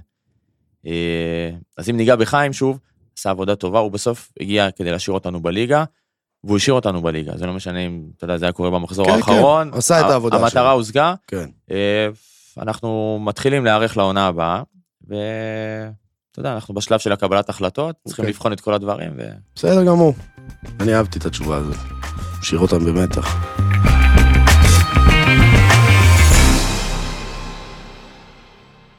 עונה הבאה. נשמח שתיתן לי בכמה מילים איזשהו חזון. אני חושב שנגענו בהמון דברים, ובאמת אי אפשר, או קשה מאוד לדבר על העונה הנוכחית בלי העונה הבאה, ואמרת המון המון המון דברים. מה ה vision? מה... ו- ולא בלסמן מטרות. אה, ואני מבקש בלי המילה תהליך, זה משהו שרשום לי פה מוד- מודגש באדום. אה, אני וארז סיכמנו את זה קודם, שיש כמה מילים שאנחנו לא, לא מרשים שהם יהיו בפודקאסט הזה, תהליך זה אחד מהם. מה ה vision? מה... אני אשאל אותך יותר מזה. היום, עם הבעלות החדשה, מסתכלים שנה, מסתכלים שלוש, מסתכלים חמש, אתה יודע, אנשים, בעלי עסקים, עושים תוכנית חומש, תוכנית עשר. אה, אוקיי, אז, אז קודם כל, הקבוצת הבעלות החדשה, היא באה לתקופה ארוכה. מה זה אומר? היא באה להחזיר את המועדון למקום הראוי לו. אני יודע שזו סיסמה גדולה, אבל זה מה שהם באו לעשות. מה המקום הראוי לו? המקום הראוי לו, להתמודד על אה, תארים, להגיע לאירופה. עכשיו, חשוב לציין שזה יהיה לא בשנה, ולא בשנתיים, ולא בשלוש, ולא רק שהם מבינים את זה, הם באו ואמרו את זה, הם יודעים. יש לנו המון אנשים אה, בקבוצת הבעלות, וגם המעטפת ההיקפית שהם שמו סביב המועדון, שהם אנשי כדורגל, אנשים שעבדו במועדונים טובים יותר, או גדולים יותר וגדולים פחות, והם מבינים שדבר כזה לוקח כמה שנים. זה לא, אתה יודע, הם לא מצפים שנה הבאה להתמודד על תארים, או אפילו להגיע לאירופה. אנחנו רוצים כל שנה להיות יותר טובים מהשנה הבאה, מבחינת הכדורגל, מבחינת ההישגיות נקרא לזה, ובצד השני, שזה לא פחות חשוב, ואפילו לפי דעתי יותר חשוב, בצד הניהולי, אה, ובצד כ- כארגון, להיות ארגון יותר טוב, יותר מתקדם, יותר בריא. ארגון יותר בריא, כדי שהארגון הבריא הזה יוכל לקחת אותנו בסוף להצלחות מקצועיות. אז אני רוצה לגעת בשני דברים, אה, שמבחינתי, זה המטרה המרכזית שלי, לפחות בשנה הקרובה, וזה לא פגיעה בשחקנים, וזה לא לבנות קבוצה שתתמודד על האליפות, למרות שבליגה שלנו אי אפשר לדעת. זה היתרון. הרמה נחלשת, כל שנה זה מרגיש, אתה יודע, לפעמים אני פותח גולד בבית, אני רואה משחקים, אפילו לא של הפועל, 2002, 2003, אתה מרגיש כאילו אנחנו עשינו איזה רגרסיה, כאילו משהו פה קצת התעקם. אה, כן, לפני אה, 20 שנה הכדורגל נראה הרבה יותר מתקדם ממה שהוא היום בליגה. אה, יש, אתה יודע, יש, יש בטן מאוד גדולה בליגה של קבוצות שהן פחות או יותר באותם תקציבים, באותה רמה, ובאמת, אתה יכול לסיים... אה, כמו שאתה מסיים שלוש, אתה יכול לסיים 11 בדיוק. אבל אם אנחנו ריאליים, סיימנו השנה, אנחנו נסיים מקום 12, 11, 10, אנחנו לא יכולים כאילו, אתה יודע, עוד פעם, אם אני ריאלי, זה יכול לקרות שנסיים מקום 4, 5, 6, אם אני ריאלי, כנראה זה לא יקרה, וזה בסדר גמור. אני רוצה להיות יותר טוב משנה הבאה עכשיו. איך אנחנו עושים את זה? הדבר הראשון שאני רוצה לעשות, וזה לא רק אני, זה כל הצוות שמסביבי, מה שאנחנו רוצים לעשות זה לשנות תרבות של מועדון. התרבות חייבת להשתנות. וכשאני מדבר על תרבות, אני אומר, התרבות הניהולית וגם המקצועית. אני מה- אגיד את זה, כי אתה לא יכול להגיד את זה. היום מבחינתי, ואני בתור אוהד, המועדון הזה נראה כמו שכונה. זה- זה, זה הדבר שאני חושב, שלי, ואני, אתה יודע, אני פה מייצג באמת מאות אלפי אוהדים, אבל זה כואב. אני חושב שזה הדבר הכי כואב. אתה יודע, הכוח שלנו כקהל של הפועל, זה שאנחנו לא, לא מצפים מחר לאליפות. אנחנו יודעים את זה. אנחנו רוצים את הלחימה, אנחנו רוצים את הרוח, ואנחנו רוצים את הערכים האלה שאתה מדבר עליהם, שהם באמת יהיו. אני לא יכול לראות ששחקן, אה, אתה יודע, לא ניכנס, אה, שחקן, אה, שחררו אותו ארבע פעמים מהחוזה, ביום חמישי אומרים לו שהוא משוחרר, ביום שבת הוא כבר פותח בהרכב. כאילו, אני בתור אוהד אומר, איך העסק הזה מתנהל? אז אני שאלת, לא כ- מצליח להבין. אז שאלת כמה זה ריאלי? למזלנו, יש, יש את אה, דיוויד ומייקל וכל קבוצת הבעלות, שנתנו לנו משאבים שלא היה לפני. אם זה ניק, אם זה חברת Market Insight שדיברנו עליה לפני, אם זה חברת איקונו אה, הספרדית. יש לנו המון המון, דרך שמה הם אגב, עושים למי שלא שמע? אה, הם בונים מתודולוגיות אימון ושיטות אימון מתקדמות. הם בעצם היו פה שבוע במועדון, בעצם שבועיים, שבוע כל איש צוות אחר שהגיע מהם. ומדובר בחבר'ה שהם בנו את מחלקות הנוער של פריז סן ז'רמן, של המון התאחדויות, רקע בברצלונה. הם לא באו, אתה יודע, הם לא באו להרוס ולבנות. הם באו לראות מה יש, ואיך לעזור לנו לש... יפה, ואיך לעזור לנו לשפר את זה. אה, אז באמת נתנו לנו המון המון משאבים. דרך אגב, גם בתוך בעלי המניות, בתוך קבוצת הבעלות, זה אנשים מהספורט בסוף עכשיו, זה לא אנשים, זה אנשים מהספורט ברמה הכי גבוהה, קבוצות NBA, קבוצות האוקי. עכשיו יש, יש לנו את הידע איך לעשות את זה, ומה צריך לעשות. עכשיו, אתה יודע, זה יהיה טיפשי לא להשתמש. זה יהיה ממש טיפשי. ו- כסף על הרצפה רק תרים. לגמרי, ואנחנו באים להרים אותו, ואנחנו באים לקחת את כל הידע, ואתה יודע, לא חשוב לי, אף אחד גם לא מחפש לקחת קרדיט. אני לא מעניין אותי אם ירשמו עליי, או המנכ"ל, או... אתה יודע, כל מי שיכול לעזור לנו, והיה ברמות הגבוהות האלה, אני רוצה שהוא יעזור לנו, ואנחנו נכניס אותו, ואנחנו רוצים להיות... אנחנו ספוג, רק תן לי, לגמרי. תלמד אותי, תלמד. זה יהיה ממש, זה יהיה ממש מצחיק אם לא נעשה את זה, אתה יודע, זה צריך להיות ממש מטורף לא לקחת את זה. כן, וזה דבר אחד, זה מבחינת התרבות של המועדון. אוקיי.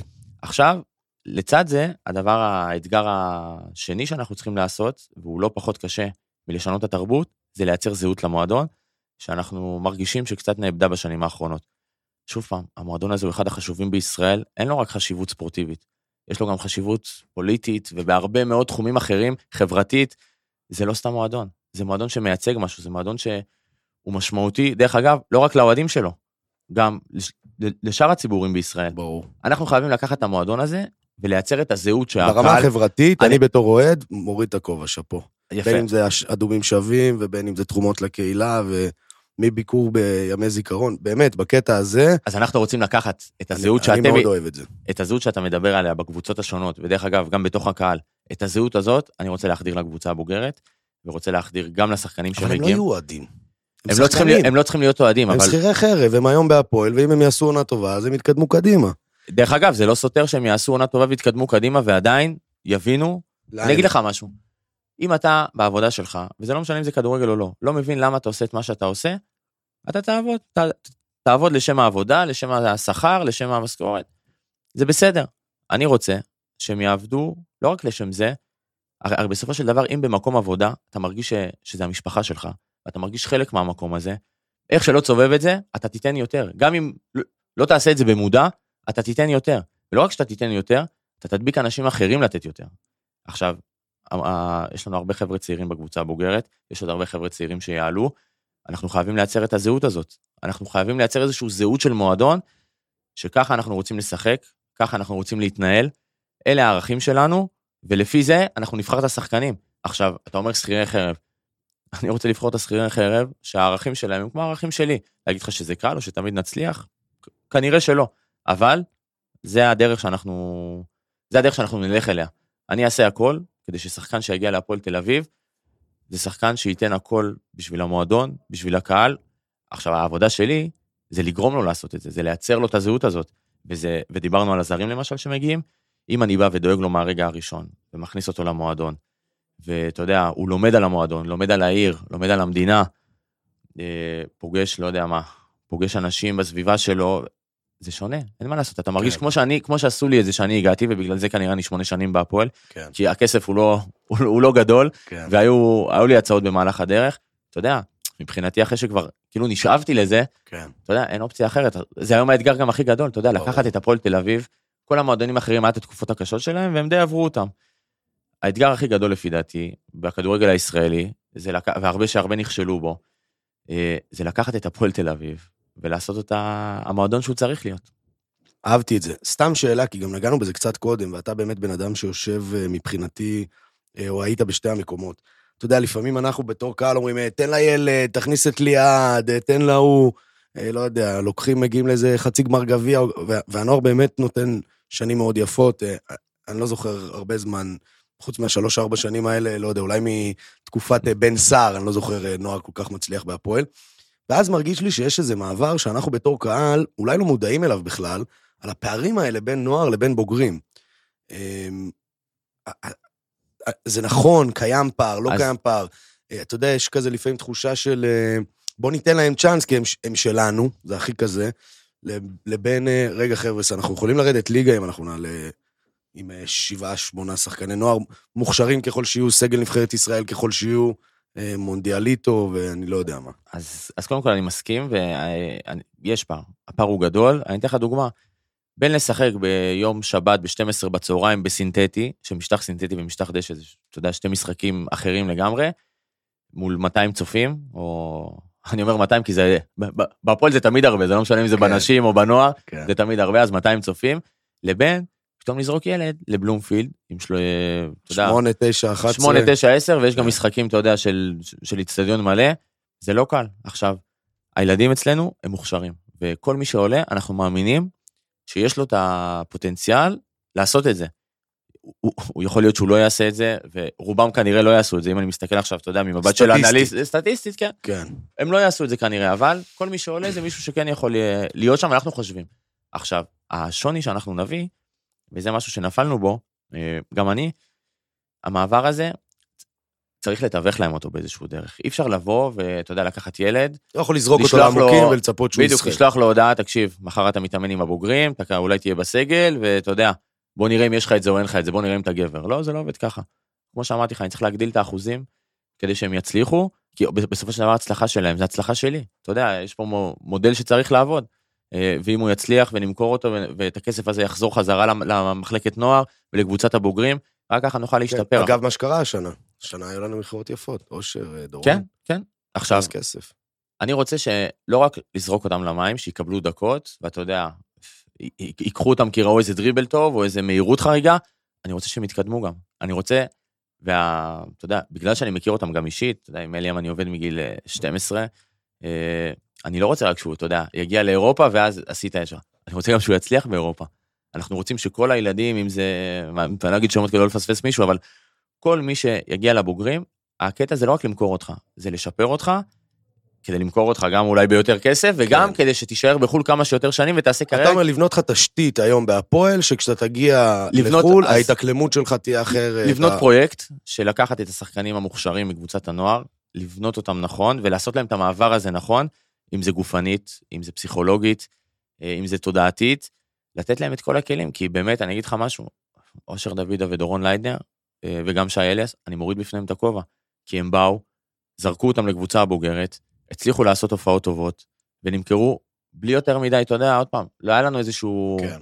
איזשהו, זה, כן היה איזשהו, עוד פעם, היה בקטנות, היה, זה משהו שאנחנו, כאילו עדיין קונים פוטנציאל, מרגיש. לי. זה בדיוק. לא מוצר יחסית מוגמר, אם אני מצליח אה, לתרגם את זה ממה שאתה אומר. כן, כן, אני חושב שהם יכולים, הם היו טובים, אני חושב שהם יכולים להיות הרבה יותר טובים, ואני גם בטוח שהם יהיו הרבה יותר טובים.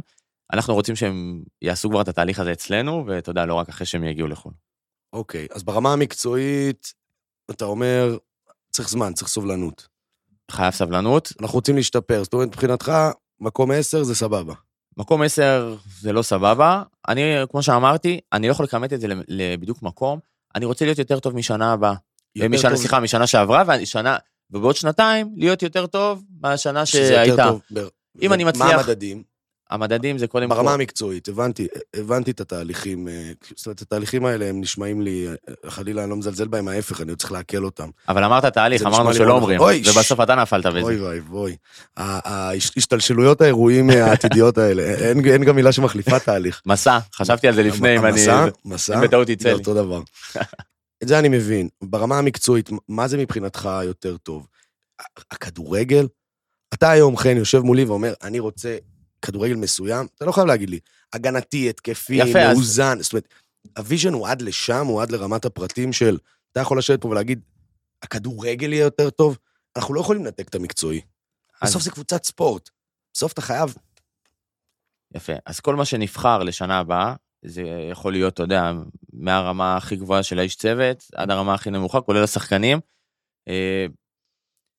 הוא ידע, יהיה לנו איזושהי פילוסופיה שכבר בנינו אותה. עכשיו, אני יכול להגיד, אנחנו רוצים לשחק כדורגל פתוח והתקפי, אתה יודע, לזרוק את כל הקלישאות האלה, כן. ולא לספוג, וכן לכבוש, ואתה יודע, דברים ש... בדיוק, כן, בדיוק. כן. זה דברים שלא אומרים. זה חשוב, זה חשוב. זה חשוב, אבל זה דברים שלא אומרים כלום. יש לנו איזשהו סגנון כדורגל מסוים, שכל מי שיהיה במועדון, אה, אם זה מאמן, עוזרי מאמנים, אה, אני, אה, שחקנים, יצטרכו להתיישר לפיו. אנחנו נלמד אותם איך לעשות את זה, האנשי צוות שיהיו, ידעו שלשם כך הם באים, וזה הסגנון המסוים. דרך אגב, יותר חשוב לי שמאמן אה, יהיה יותר בקטע של אה, development, של פיתוח. יותר חשוב לי שאם אני לוקח משקל, אם הוא יותר מבין כדורגל או, יודע, או יותר יודע לפתח שחקנים צעירים, יכול להיות שאני אלך על זה של הפיתוח, כי זה הרבה יותר רלוונטי לי. אבל המטרה בסוף זה שאתה, עוד פעם, אני לא רוצה להיכנס לקלישאות, שהאוהדים של הפועל תל אביב יהיו גאים בקבוצה, בכדורגל שהיא משחקת ולהיות אטרקטיביים, להגיד לך בדיוק איך. אני מאמין שמה שעשינו במחלקת נוער, יש עקרונות. זה לא משנה אם אני משחק, אתה יודע, עם שוער בועט למעלה, או אני משחק עכשיו אה, מהשוער... אה. בדיוק. אני רוצה שברגע שאנחנו מאבדים כדור, שכולם יגיבו, שכולם ייתנו כל מה שהם יכולים כדי להגיב, אה, להחזיר את הכדור עכשיו. אתה לא חייב להיות שחקן טוב, זה גם אני ואתה יכולים לעשות, למה? זה לא קשור לכדורגל אם אני טוב עם הכדור, אם יש לי בעיטה חזקה. איבדתי את הכדור, אני נותן הכל כדי לחזור. חטפתי את הכדור, אני רוצה שכולם ייתנו הכל כדי להיכנס להרחבה לתת גול. זה עוד פעם, אתה לא צריך להיות טוב בכדורגל. כן. זה דברים שהם בלי הכדור. זה חלק מהזהות, וזה חלק מהעקרונות שאנחנו כן רוצים לייצר. שאלה, אני בתור אוהד יושב פה מוקסם מכל מה שאתה אומר. הלוואי שזה יקרה, כמו כל סוף עונה ותחילת עונה. רוצה שהכל יתחבר, רוצה שיהיה... שננצח את הדרבי ושנגיע לפלייאוף עליון, והלוואי שנגיע לאירופה. אבל מהכיסא שאני יושב פה עכשיו בתור המראיין, אני דווקא רוצה להציף את הדברים שאני לא מרגיש. אני קצת כמו כמוך, שמנסה להתנתק מהסיטואציה במגרש. אתה לא חושב שהדברים האלה, אתה, אתם כאילו, או, או אני אגיד אתה, מרגיש שאתם מנסים להביא את העולם או את אירופה לישראל. אבל אנחנו ישראל. שחקנים פה עם מנטליות ישראלית, המדינה פה יש את המנטליות, כאילו, זה, זה, לא קצת, זה לא קצת מלמעלה מדי, זה לא קצת אה, אוטופי, זה לא קצת כאילו פנ, פנטזיונרי, כל הדברים האלה. בסוף, אנחנו רואים מי השחקנים. אני הייתי באימונים בחיים שלי, אני אומר לך שאני שחקתי כדוריד עד כיתה ח', האימונים שלי בכיתה ח' בכדוריד היו יותר רציניים מאימונים שראיתי אצל הפועל, לא, לא, לא בשנים האחרונות, אני מודה, אבל לפני עשר שנים. אני זוכר את עצמי יושב בתור מישהו ואומר, ברור שככה הם נראים בשבת, תראה איך הם מתאמנים. וזה כי המנטליות, המאמן יכול להיות מדהים, חן יכול להיות מבריק. רחפנים, מט- מטוסים, סילונים, חיישנים ברצפה. כאילו, בוא, יש את המציאות. בסוף אנחנו צריכים, אתה יודע, בסוף אתה, אתה רוצה להביא את העולם הגדול למדינת ישראל הקטנה. אז אני אגיד לך מה, תמיד הולכים לשחקן הישראלי. ואם אני אגיד לך, מה עם איש צוות הישראלי? אתה יודע, אם, אם, אם כל המועדון לא, לא יהיה ככה, אז גם השחקנים לא יהיו ככה. עכשיו, יש לנו את הצוות, ואנחנו נבנה את הצוות, שהם ייתנו לשחקנים את ההרגשה הכי מקצוענית, כאילו הם במועדון בחו"ל. ואני אגיד לך משהו, מי שלא, מי שלא יתיישר לפי התפיסה הזאת, לא יהיה פה. כי כמו שמצפים מאיתנו, אנחנו מצפים מהשחקנים. אם הם לא יראו את הצוות מתנהג ככה, וזה מתחיל מהצוות. הצוות שיהיה שנה הבאה, זה יהיה צוות ברמה הכי גבוהה מבחינת התנהלות, שישליך על השחקנים. שחקן, ש... ודרך אגב, אני כבר אומר לך, מהניסיון שלי, לא כל השחקנים יכולים לעמוד בזה. לא כל... חלק מהשחקנים דרך אגב, זה לא יישארו. קשור לישראלי או לא. כן, ברור. לא כל שחקן- המאמן כושר הוא לא ישראלי, אבל השנה יש כושר X, שנה הבאה אתה רוצה כושר Y. אתה אומר או שהוא יוכיח את עצמו או שהוא לא יהיה פה. כל מי שיהיה פה יצטרך להוכיח, דרך אגב, שהוא איש מקצוע מבחינת, אתה יודע, אתיקת עבודה, ברמה הכי מקצוענית והכי גבוהה.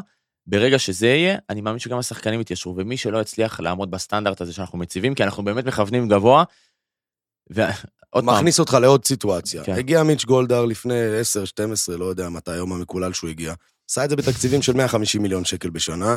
לא צריך להיות גאון כלכלי כדי להבין שהאמריקאים לא הולכים להסכים, אני מתאר לעצמי, סכומים כאלה. הביא לפה את המאמנים הספרדים, אתה יודע, אני זוכר את עצמי יושב בשער חמש, רואה אותם בחימום, עושים את האווירונים, מזרני פילאטיס, אמרתי, אלוהים ישמור. הוא הביא לנו טקטיקות אה, מ- מ- מ- מהים, ואי אפשר להגיד שזה לא מוכיח את עצמו, אבל, זאת אומרת, אתה רואה. אז, אז, אז אתה אומר, אנחנו נעשה את זה יותר קטן, יותר זה. בגלל זה אני אומר, זה ייקח כמה שנים, אבל לא חסר דוגמאות בעולם שמועדונים קטנים, אה, או קטנים ביחס למועדון המוביל בליגה, אני אתן לך דוגמה, קטנים תקציבית. בדיוק, קטנים תקציבית, אני אתן לך דוגמה, ביירן מינכן ודורטמונד, הפערים הם עצומים, אבל עדיין יש דרך לכסות על הפערים האלה, ואני מאמין, דווקא בגלל שאנחנו בישראל, יאללה, ג'וד בלינגהם אה, מסיים, מסיים חוזה, שמעתי שהוא לא הולך להציע, הוא לא הולך להמשיך בדורטמונד. פנינו, פניתם? ניק פנה, כן. ניק לא, פנה? אני צוחק. צריך אה, למשכן כמה דברים, אה, צריך- ואת הרחפן שצריך למצוא בהתחלה, זה חשוב לנו בשביל להביא את ג'וד. ניק, אה, אני, שוב, אתה יודע, אני מכיר מהאינטרנט, שוער בעברו, קצת בארסנל, עבד עם רידינג, עבד עם ניוקאסל, יועץ מקצועי היום, זאת אומרת, בחודש מרץ האחרון, חשפנו במסיבת עיתונאים שהוא, או נחשף במסיבת עיתונאים שהוא היועץ הרשמי של המועדון. מה אתה יכול לספר עליו, על המערכת יחסים ביניכם, עד כמה הוא משמעותי, התרשמת ממנו? ניק, אה, אני עובד איתו בערך מהרגע שקבוצת הבעלות אה, נכנסה, נכנסה לעניינים, בערך מינואר, אם אני לא טועה. אה, אני לא יודע כמה הוא משמעותי, אני יכול להגיד לך כמה הוא משמעותי לי. הוא, הוא הבן אדם הכי קרוב אליי בחצי שנה הקרובה, ואם הייתי יכול, ואם ניק שומע, אני גר בגבעתיים, התפנתה דירה לידי, אני מאוד אשמח שהוא יהיה פה יותר, ו... נראה לי הסיכויים קלושים. הסיכויים מאוד קלושים לצערי, אבל אם הייתי יכול, הוא היה גם גר לידי. אה, זה באמת סוג של מתנה שיש לנו אותו, מהסיבה, יש לו המון המון ידע, הוא עבד במקומות, אה, אתה יודע, פרמייר ליג, דרך אגב, מועדונים שירדו ליגה, שבנו את עצמם ועלו בחזרה, אה, כמו שאמרת, ניוקאסל, סלטיק. אין לי ניסיון, אני לא בורח מזה, ואני יודע שאין לי ניסיון, וזה יהיה מצחיק להגיד אם אני, אתה יודע, אם אני יודע הכל. אני מתייעץ איתו על כל דבר, והוא מאוד מאוד חשוב בתהליך. הוא פותח לי את העיניים לדברים שלפעמים אני לא מודע להם, או לא חשבתי שאני אמור להיות מודע להם, במה, באופן שבו, מה, ברמה... בהכל. בכל דבר הכי קטן. אה, כמובן שעם הזמן אני, אני לומד מהר, אז אני משתדל לא להציק לו על כל דבר, אה, אבל אתה יודע, כמו שאמרתי לך מקודם, זה יהיה מאוד טיפשי לא להשתמש בידע הזה ש, שקבוצת הבעלות נתנה לנו. ואני חושב שהידע הזה חשוב לנו, ולי זה ב, הוא הולך להיות פה? הוא הולך להגיע? הוא... הוא לא הולך להיות פה, הוא כן, אני מא- אני מאמין שהוא יבקר והוא יהיה בקיץ, אבל הוא לא הולך להיות פה על בסיס יומי. אה, הוא גם נותן לנו, כשאני אומר לנו, זה לי ולכל הצוות, את כל החופש לבחור מה שאנחנו רוצים לבחור. זה, זה עוד איש צוות בכיר מאוד, שהיה במקומות הרבה יותר בכירים מאיתנו, שנותן לנו את ה insight שלו על הדברים. אה, זה מאוד חשוב לנו, זה מאוד עוזר לנו. הוא מאיר את העיניים שלנו על הרבה דברים, כי אנחנו רגילים לדרך עבודה אחת במועדון, והוא היה במקומות שעבדו בדרך אחרת, ואנחנו מנסים לקחת את ה... דיברנו על תרבות מקצוענית, מהמם. אנחנו רוצים לקחת את התרבות שניק מביא, ולהחדיר אותה אה, במועדון שלנו בעצם. טוב, אנחנו חפרנו, אנחנו יכולים לדבר עד האינסוף, אתה תהיה חייב לבוא לפה ל- ל- לעוד כמה פעמים לפחות. אמ, אני חושב ששאלת אה, מיליון הדולר, תקציבים, למה לצפות, אתה יודע, אנחנו שומעים, אה, נתייחס רגע לפיל בחדר, השבוע יצאה כתבה, אמ, אני לא רוצה להגיד את דעתי האישית עליה, אחד מהבעלים אה, הנוכחיים, כי העונה עוד לא הסתיימה, זאב גרינברג, השתמש במילים קשות. אה, גרושניקים, טעינו, לא טעינו, אולי נפוצץ את זה. מה, א', א', האם זה, האיום הזה הוא ממשי, האם זה מה שיכול לקרות, האם כדאי לנו לחשוש? ב', האם אתה יכול לתת לנו פחות או יותר הבנה למה לצפות? ממה שאני מכיר המספרים של הפועל עומדים על 25 מיליון שקלים תקציב, פחות או יותר, אולי 30. כמובן, תחזיות, פלייאוף עליון, לא פלייאוף עליון, אני חושב שגם זאב פירט את זה בכתבה. אה, רדיוסים, קיבלנו עונשים, לא הכנסנו משחקים, כיוונו לפלייאוף עליון. יש איזה חמישה-שישה מיליון שקל שעפו. למה לצפות, מה המספרים, כל, כל מה שתוכל לתת, ונשמח אה, נשמח לשמוע בתור הקהל, אתה יודע, לעשות איזה תיאום ציפיות של אה, לקראת העונה הבאה. אה, אוקיי, אז קודם כל חשוב להגיד שאני אחראי על הצד המקצועי. זה אומר על הצד של הכדורגל, צד ש... שהוא פחות הצד הכלכלי. יש לנו מנכ"ל, יש חשב, יש את חברת דלויד שאנחנו עובדים איתה, שאתה יודע, עם כל הכבוד, הם יודעים לנהל תקציבים אה, כנראה. יותר טוב ממני וממך. לגמרי. אני יותר על הצד של הכדורגל. אוקיי. אני כן יכול להגיד לך שאת הכסף שיהיה לנו, וזה לא משנה כמה יהיה, אנחנו נשקיע בצורה הרבה יותר חכמה ונחלק בצורה הרבה יותר חכמה. אה, או, או לפחות ננסה. אנחנו ניקח את מה שיש לנו, ואנחנו נשקיע אותו בדברים שיוכלו בעתיד להגדיל את התקציב של המועדון, ולקחת אותנו למקומות שאנחנו רוצים להיות. יש אנשים בצוות שכבר עשו את זה, זה לא שאתה יודע, אנחנו מדברים בתיאוריות, אנשים עשו את זה במקומות אחרים, אה, ואנחנו נעשה את זה במועדון הזה. אנחנו כל פעם אה, נגדל, ונגדל, ונגדל, עד שנהיה במקום אה, שאנחנו צריכים להיות, אנחנו פשוט נדע לחלק את זה בצורה יותר נכונה. אוקיי, לסיום, מסר לאוהדים, לאוהדות, אני מקווה מאוד שמאזינים לנו כמה, כמה אוזניים אה, לפחות. משהו שאתה רוצה להגיד להם? אני, האמת שזה בקשה לאוהדים. אה, אני רק רוצה לבקש דבר אחד, וזה גם תלוי, זה גם אחריות של המועדון. אה, מה שהיה בשבת האחרונה, היה חריג, והתחלתי את זה ואמרתי, זה, זה היה חריג בעוצמה שלו. זה ממש קהל שמביא לנו משחק. אתה יודע, יש הרבה קלישאות, השחקן, השת... כל מי שהיה, מי שלא היה, לא יכול לדעת זר לא יבין זאת. לגמרי, זר לא יבין, הקהל הביא את המשחק הזה, ואנחנו נשמח שהקהל בעתיד יביא לנו עוד משחקים. אם אני מנצח בזכות, אה, אתה יודע, אני, אני מההבטחה שלי לקהל, זה שכל שחקן שידרוך בהפועל תל אביב ויהיה בהפועל תל אביב, ייתן את כל מה שהוא יכול על הדשא, זה לא משנה אם הוא טוב או לא טוב, הוא ייתן את כל מה שעל הדשא, ואני רוצה שהקהל ייתן את אותה תצוגה יותר פעמים בשנה, כדי שיעזור לנו להגיע למטרה הזאת.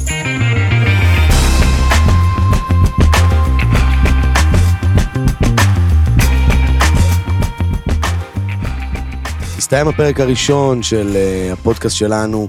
Uh, אנחנו מכינים לכם עוד המון המון דברים uh, אדירים, מרגשים ו-inside information בעתיד. אני אסף וינקלר, שמחתי, see you next time, יאללה הפועל. thank you